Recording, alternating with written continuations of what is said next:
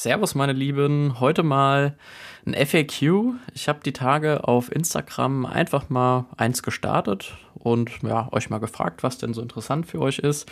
Und ja, wir sind auf das Thema Krankenversicherung gekommen. Wer hätte es gedacht?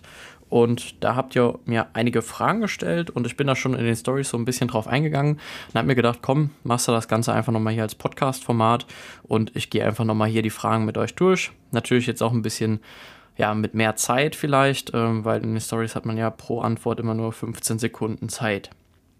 Ähm, ja, ich würde einfach direkt reinstarten. Erste Frage. Was stand da? Ähm, was ist, wenn man nur über die Öffnungsaktion reinkommt? Wann meldet man sich dafür an? Das ist jetzt natürlich eine Person, die schon weiß, was die Öffnungsaktion ist. Für alle, die es nicht wissen, vielleicht auch einfach mal kurz die Erklärung.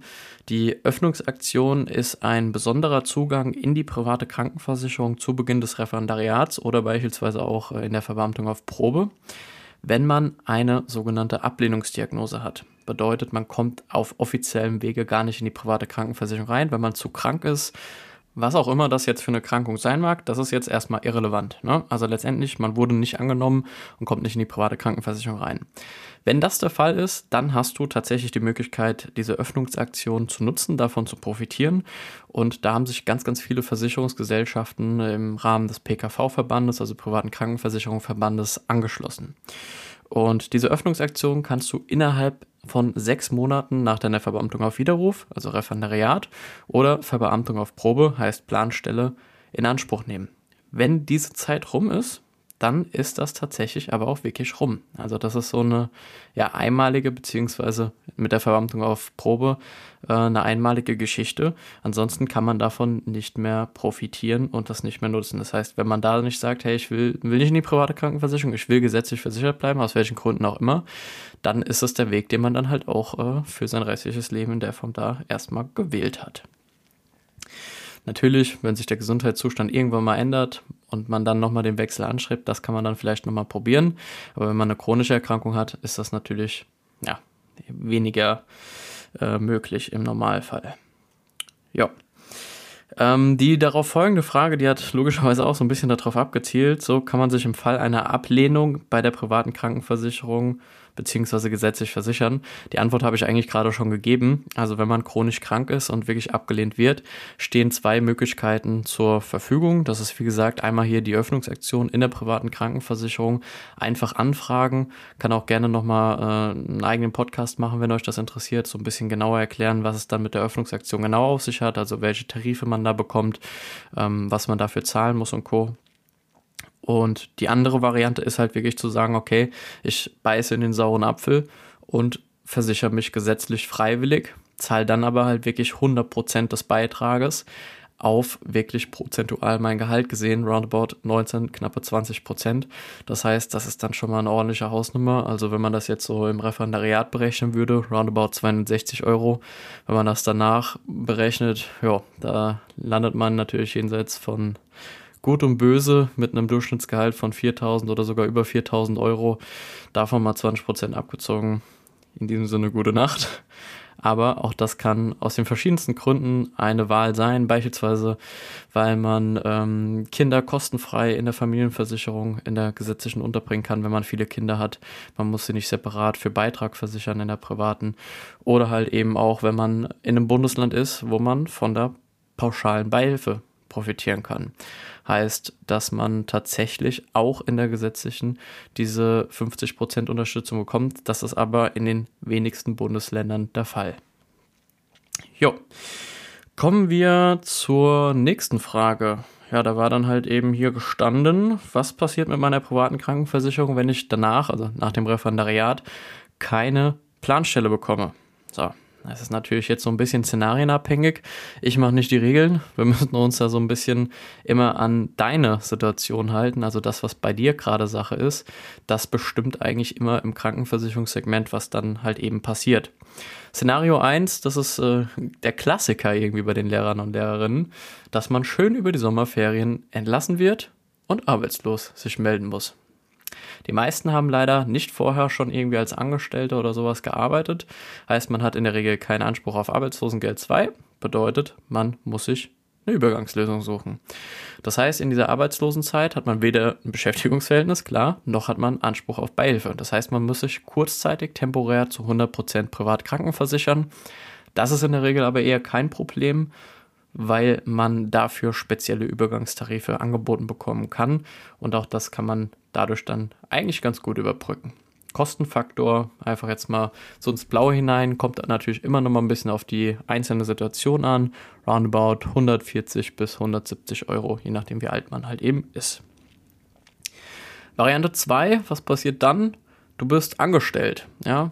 Du hast keine Planstelle bekommen, wirst nicht verbeamtet. Ja, dann tritt halt einfach wieder die Sozialversicherungspflicht ein. Das heißt, du musst dich gesetzlich krankenversichern. Führt kein Weg dran vorbei. Warum? Weil du ja in 99,9% der Fälle sehr wahrscheinlich unter der sogenannten Jahresarbeit-Entgeltgrenze verdienst. Also das ist eine ordentlich hohe Zahl. Das sind knapp 65.000 Euro für dieses Jahr. Wenn man darunter liegt, hat man gar nicht die Möglichkeit, in der privaten Krankenversicherung zu bleiben. Das heißt, du musst zurück in die gesetzliche. Das ist auch die Antwort für viele, die da irgendwie Angst haben, ähm, in der privaten bleiben zu müssen, was per se ja gar nicht schlimm wäre. Ähm, aber hier muss man tatsächlich zurück in die gesetzliche. Tipp, frier deine Krankenversicherung, deine private ein. Also kündig die nicht komplett, sondern setz die auf so einen Ruhemodus. Das ist die altbekannte Anwartschaft. Genau, das als Tipp dafür. Ähm, ja, dahingehend dann auch, ja, die nächste Frage bietet sich natürlich immer an. Die Personen haben dann immer in der Folge ja, passende Fragen dazu gestellt. Kann ich in meinen alten PKV-Tarif wechseln, wenn ich nach ein paar Jahren verbeamtet werde? Das war gerade mein Tipp, so, dass äh, das dann halt eben auch garantiert ist.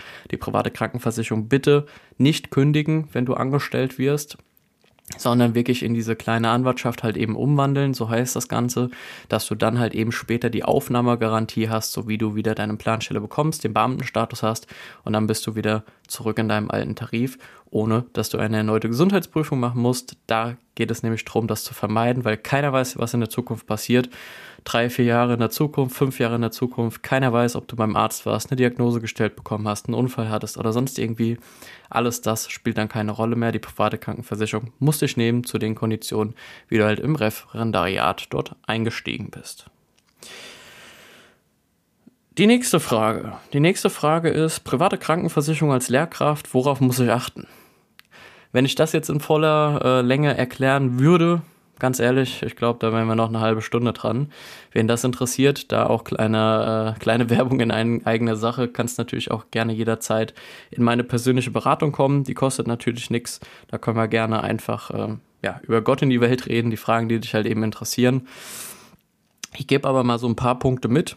Ähm, wichtig ist halt einfach zu wissen, dass man das nicht blauäugig abschließt, sondern sich wirklich Gedanken macht, was will man denn versichern.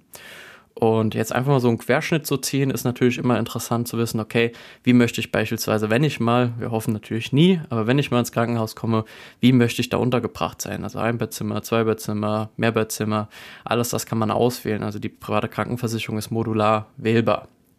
Dann ist wichtig beispielsweise ähm, für viele, wie sind meine Zähne abgesichert? Ja, brauche ich eher so einen Komfortschutz oder da brauche ich doch volle Latte, also wirklich einen Premiumschutz. Das heißt, da sollte man halt eben schon ein bisschen Augenmerk drauf legen. Dann gibt es noch andere Sachen, äh, die mega interessant sind, wie beispielsweise ein Beihilfergänzungstarif. Der sollte unbedingt in einer privaten Krankenversicherung drin sein. Also wenn du wissen willst, was das ist, einfach gerne mal anfragen. Dann könnte interessant sein, Heilpraktiker und Osteopathie, ist sowas mitversichert. Gibt es Beitragsrückerstattung, also wenn du nicht zum Arzt gehst, keine Rechnung einreichst, dass man wieder Geld zurückbekommt? Wie ist das Ganze in Bezug auf Vorsorgeuntersuchungen? Kann ich die machen? Kriege ich die bezahlt? Schutzimpfungen, wie sieht es damit aus? Das sind schon wesentliche Details, mit dem man sich äh, wirklich befassen sollte und dann im Nachgang einfach eine individuelle Entscheidung treffen sollte, Preis-Leistung ähm, halt für sich selbst abzuwägen, zu schauen, für die Brillenträger vielleicht auch noch so eine Geschichte. Welche Leistung gibt es halt eben für Brillen, für Sehhilfen, also auch Kontaktlinsen oder auch für eine Laser-OP? Wenn man die Augenlaser äh, gelasert bekommt, gibt es gar nichts. Gibt es einen Anteil? Gibt es eine 100% Erstattung? Alles das können entscheidende Gründe sein, den einen oder halt eben auch den anderen Tarif zu wählen. Ähm, ja, ansonsten als Tipp dafür, äh, du kannst dir gerne natürlich auch mein E-Book dazu zusätzlich noch runterladen. Also ich habe extra ein eigenes E-Book zum Thema Krankenversicherung geschrieben. Das heißt How to Krankenversicherung im Referendariat. Zählt natürlich aber auch für ähm, den späteren Verlauf.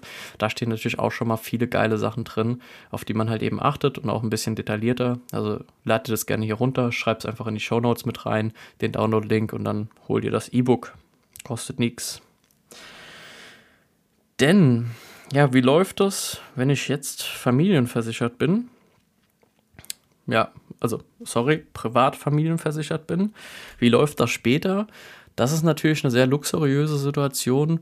Da muss man sich um gar nicht so viel Gedanken machen in Sachen Gesundheitszustand, weil wenn du bereits in der privaten Krankenversicherung bist, muss dich dieses Krankenversicherungsunternehmen auch auf jeden Fall in der privaten Krankenversicherung, wenn du dann halt eben ins Referendariat gehst, deinen eigenen Beihilfeanspruch hast, auch versichern. Das heißt, die können dich da nicht rausschmeißen. Das heißt, du splittest dich einfach von deinen Eltern ab oder von der Person, wo du halt eben mitversichert bist, Mama oder Papa und kriegst dann halt einfach deinen eigenen Versicherungstarif, aber halt eben bei der Gesellschaft. Wenn du gesund bist, dann lohnt sich natürlich trotzdem nochmal der Blick nach rechts und links. Falls du aber krank sein solltest, dann ist das dein Ass im Ärmel. Bleib einfach da. Also was Besseres kann dir da nicht passieren.